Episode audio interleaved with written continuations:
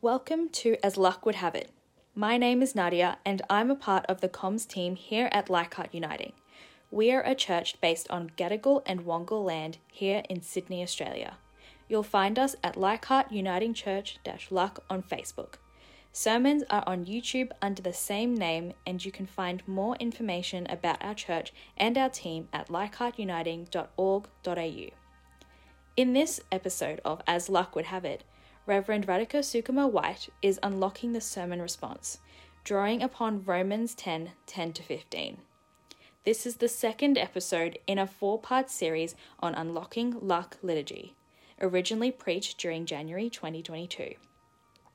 I will be providing the reading ahead of the sermon. This is the Epistle to the Romans, chapter 10, verses 10 to 15 from the New Revised Standard Version. For one believes with the heart and so is justified, and one confesses with the mouth, and so is saved.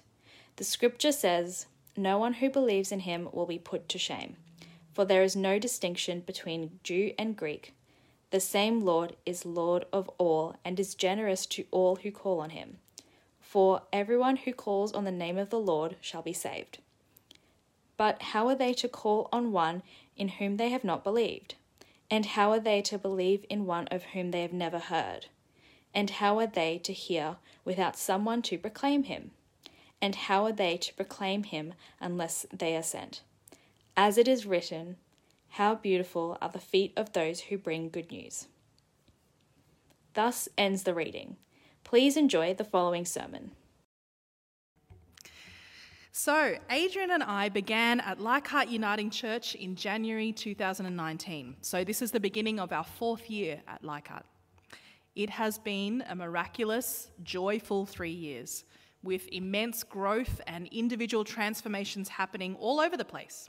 But we can honestly say that none of the great things that have happened could have happened without the groundwork that was laid by Reverend Dr. John Hirt, who brought a faith community here from Ultimo in 2009 to plant and revitalise this congregation. He and that group embedded a culture of theological rigour, LGBTIQA affirmation, active commitments to justice, and a high emphasis on community. Adrian and I inherited uh, all of that when we came as ministers to LUC, and our work has simply been building on that initial great work. One of the things that we inherited from John back then is the LUC liturgy, a set pattern for our Sunday services with repeat, repeated prayers and responses, some that, ch- that change season to season, and some remaining constant no matter what. Over the last three years, I have worked on creating new or refreshing existing prayers and responses for seasons and preaching series. You may have noticed that. But I have left some elements of worship completely be including the wording around lighting the Christ candle, the benediction, and the sermon response. And so we are bound to God's word, and to God's word we are bound. Somehow I felt that these were more immovable parts of the liturgy, not in a bad way, but with a really strong sense of tradition and deep meaning. So I've never touched them. I am aware, though, that over the years, mainly before Adrian and my time, some people have expressed some uncomfortability with the specific wording in the sermon response. And my guess is that there are two sticking points. The first is the use of the word bound which may feel incongruous with where the Spirit of the Lord there is freedom or liberty, and the sense that the whole Jesus thing is about unbinding and unshackling and liberating and freeing. So, why would we use the word bound?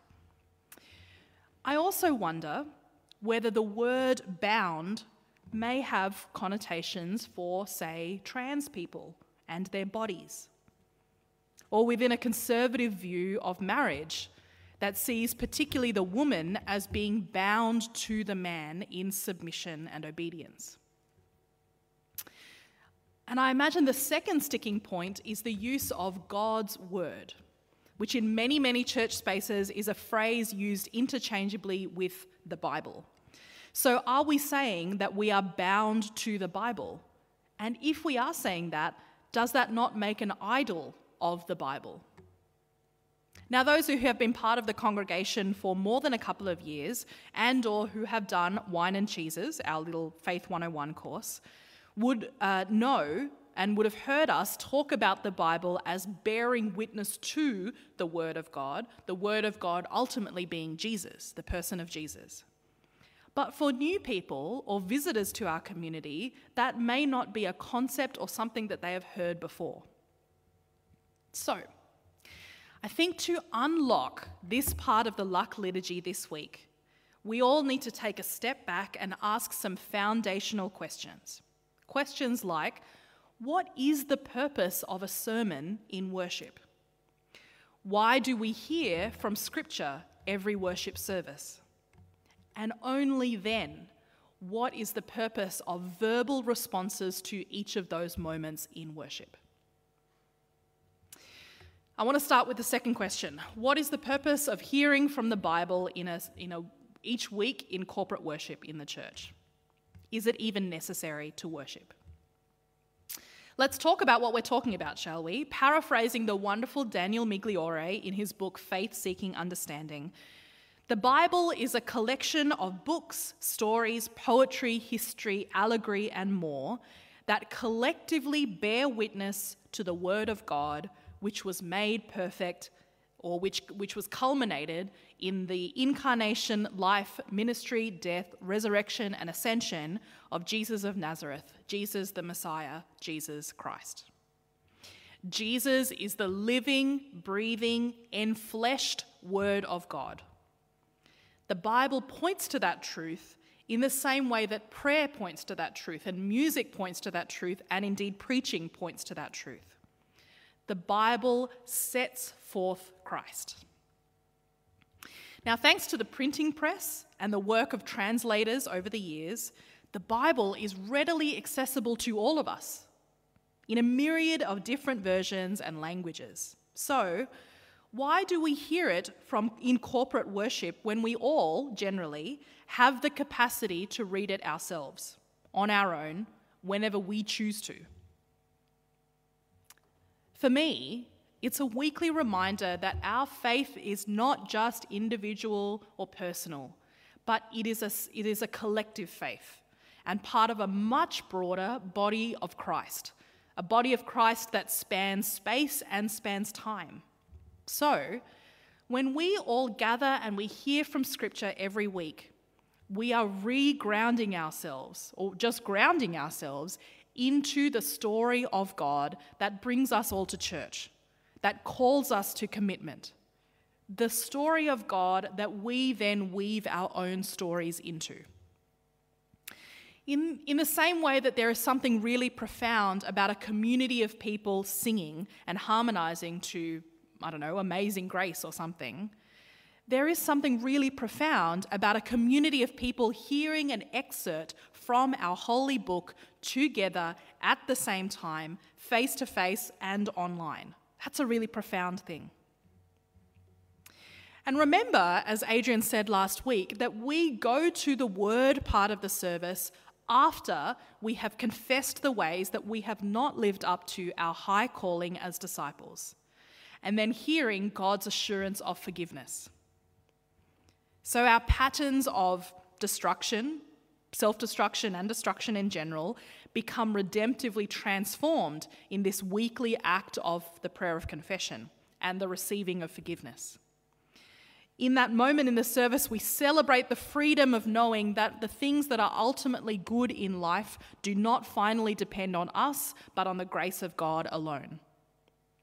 We speak the language of a world that transcends self interest and self reliance and selfishness by using words like we and forgive us and thanks be to God.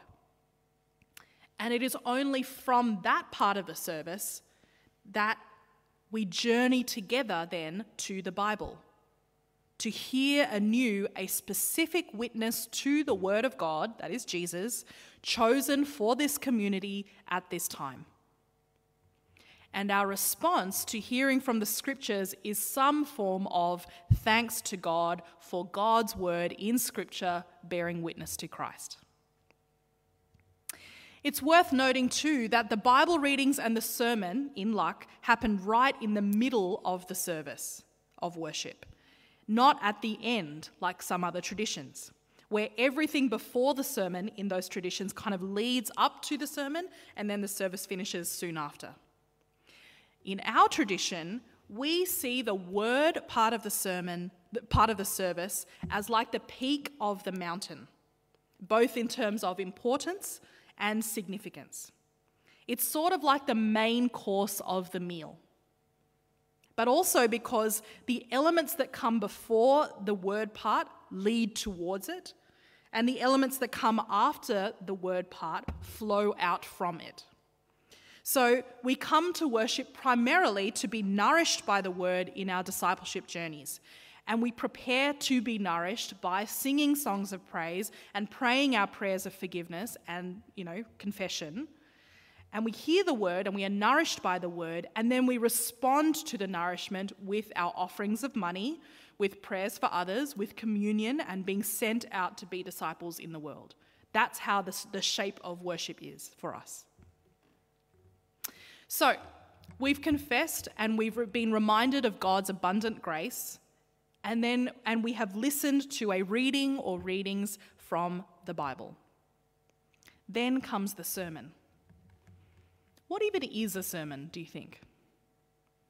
My own sense is that the purpose of a sermon, any and every sermon, is discipleship formation, or at least that's the thing that really drives me when I preach. The sermon seeks to bring you to a fuller awareness of the glory of God and the call upon your lives. So, if a sermon ever tries to answer a question, the question should be How then shall we live? Having been reminded of God's grace and having heard something of God's story in Scripture, what are you going to do about it? How then shall we live? What are we going to be in response? Ideally, every sermon should both comfort the afflicted and afflict the comfortable. Be a, both a warm hug and a kick up the ass. That's an Adrian quote, apparently, depending on what is needed at that time. A sermon is not interested in a kind of a call out of our crappy behaviour. It's much more interested in calling in, speaking the truth in love to enable us to grow and change. And yes, the goal of sermons is conversion. Not in an altar call kind of a way, but in a, a transformational, reorienting towards Jesus kind of a way. My hope is that each week through the sermon, but through other parts of worship, you are reconverted and transformed to the way of Jesus, or back to the way of Jesus. Now, therefore, a sermon is necessary for us as disciples because if scripture, if, if scripture is the word of God only in a derivative sense, it does not hold the power to do hermeneutics by itself. That is, Bible passages cannot be taken at face value, read literally, with only one way to understand them. So, a sermon brings an ancient text to a present context by unpacking the text itself and its context, and then inviting the community to consider its implications for us today. It's only by proclaiming the Word of God in this way that the Bible remains a living, breathing, relevant text for all of us. The other thing is that the sermon is one of the most powerful ways that the community binds itself together by being addressed all at once under the banner of Jesus. And this happens not statically, like a photograph, but really dynamically.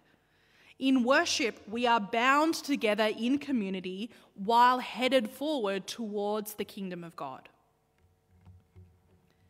That's a pretty heavy responsibility to put on the sermon and on the preacher. And that is why not everyone does the work of preaching. It's not a power trip, I swear. This is recognizing a simple truth that all of us are called to preach the gospel, and some of us are called to preach sermons. All of us are called to preach the gospel, some of us are called to preach sermons. Remember that when you take a stand for a more humane treatment of refugees, or welcome new people to Leichhardt, or teach children, or provide hospitality, or visit the sick, you are preaching the gospel. The whole church proclaims the gospel. And the preaching of sermons is just one part of that larger ministry. So I am called to the pulpit to preach by virtue of my ordination and you calling me to be one of your ministers. That's why I'm here. Others, including the many who preached last year, are called by virtue of me and Leichhardt Uniting Church seeing gifts in said specific people and encouraging them to use those gifts um, in this way. All of those people who preached last year crushed it because they responded to the calling to preach humbly but passionately. They were authentic, accessible, engaging, and captivating. They knew and they loved all of you, and they crafted the sermon from that knowledge and love for you all. I may have taught them some things in the Preaching 101 course, but you all formed them. You made those preachers. You built them up into the preachers that they became. Each week, this community commissions the preacher to come from within the gathered community, to come from within the congregation up to the pulpit to address you with a specific word for a specific time. So, what's your role then? If you're not the preacher, what's your role in the events of hearing from the scriptures and hearing a sermon? Your role is about as far from passive as possible. Let me emphasize that. Preaching and the community of faith are not the same as performer and audience. Instead, they are reciprocal realities in kind of an intimate relationship. The preacher comes from within you, stands before you, and preaches knowing who you are, what your stories are, where you need comfort, and where you need affliction. And that, for me, is why guest preaching is generally weaker since they don't have the knowledge of who is before them when they preach. They don't have the knowledge of what the stories are in that community. The relationship between me and you, preacher and you, is so close that you who hear and believe the witness to Christ in scripture and preaching are kind of summoned and ignited to bear witness to that same Jesus with your whole lives in response to tell it, to teach it, and to celebrate it. And so, actively listening in a sermon should uh, inspire and challenge you to preach the gospel yourselves, individually, yes, and collectively. So, preaching is not a one way activity. We do this thing together, friends. Preaching is the faithful action of the whole church. And so, the scripture response, the verbal response, and the sermon response, these are simply one way to participate in the events of scripture reading and the sermon. You kind of do so actively, verbally, and consciously. And the words we've had up to each week up until now are really profound. Think about them again. And so we are bound to God's word in that, in those, however many words they are, it's a statement of prayer, it's a statement of commitment, it is a statement of thanksgiving, and it's a statement of orientation. In and so we are bound to God's word, it's all of those things. However, with all of this information in mind that we've heard today, I think it's important to keep those elements of LUC worship but, friends, I want to suggest a revised mode for these.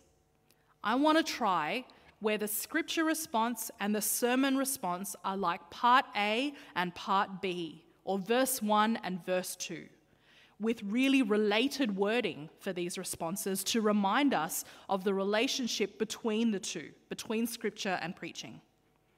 And then encouraging us to be active participants, not a passive audience. And I want to refresh these two responses again, season to season, like other parts of worship. So, for example, a scripture response could be for the gift of scripture bearing witness to Christ, the living word, thanks be to God. And then the corresponding sermon response could be we give thanks for Christ, the living word. May we choose the way of Christ with our whole lives. Do you see how they're much more connected? Or a scripture response could be May Christ open us to the scriptures and set our hearts burning within us, as we said this morning. And then a corresponding sermon response could be Our hearts the altar, your love, O Lord, the flame. I'm really keen to hear your responses to this idea. So comment in the feed or email me or message me with your thoughts. I'm really keen to hear how you feel. But here's the point, my friends.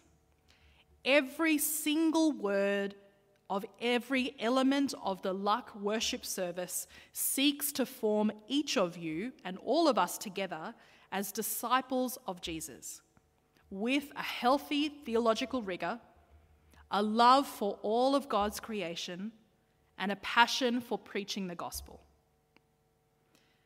The sermon response is in no way an exception to this. And I hope that if we relate the sermon response to the scripture response, we will be reminded each week that Jesus is the living, breathing, embodied Word of God, and that all of us are called to preach the gospel. We really are.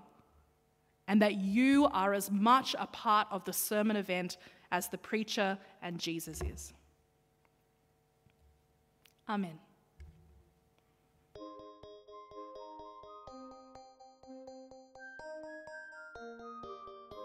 Thanks for joining us for this episode of As Luck Would Have It, proudly presented by Leichhardt Uniting Church. If you have not yet done so, please subscribe and feel free to leave a rating or review. And you can also visit our website and follow us on Facebook, Twitter, Instagram, and YouTube. Have a great day.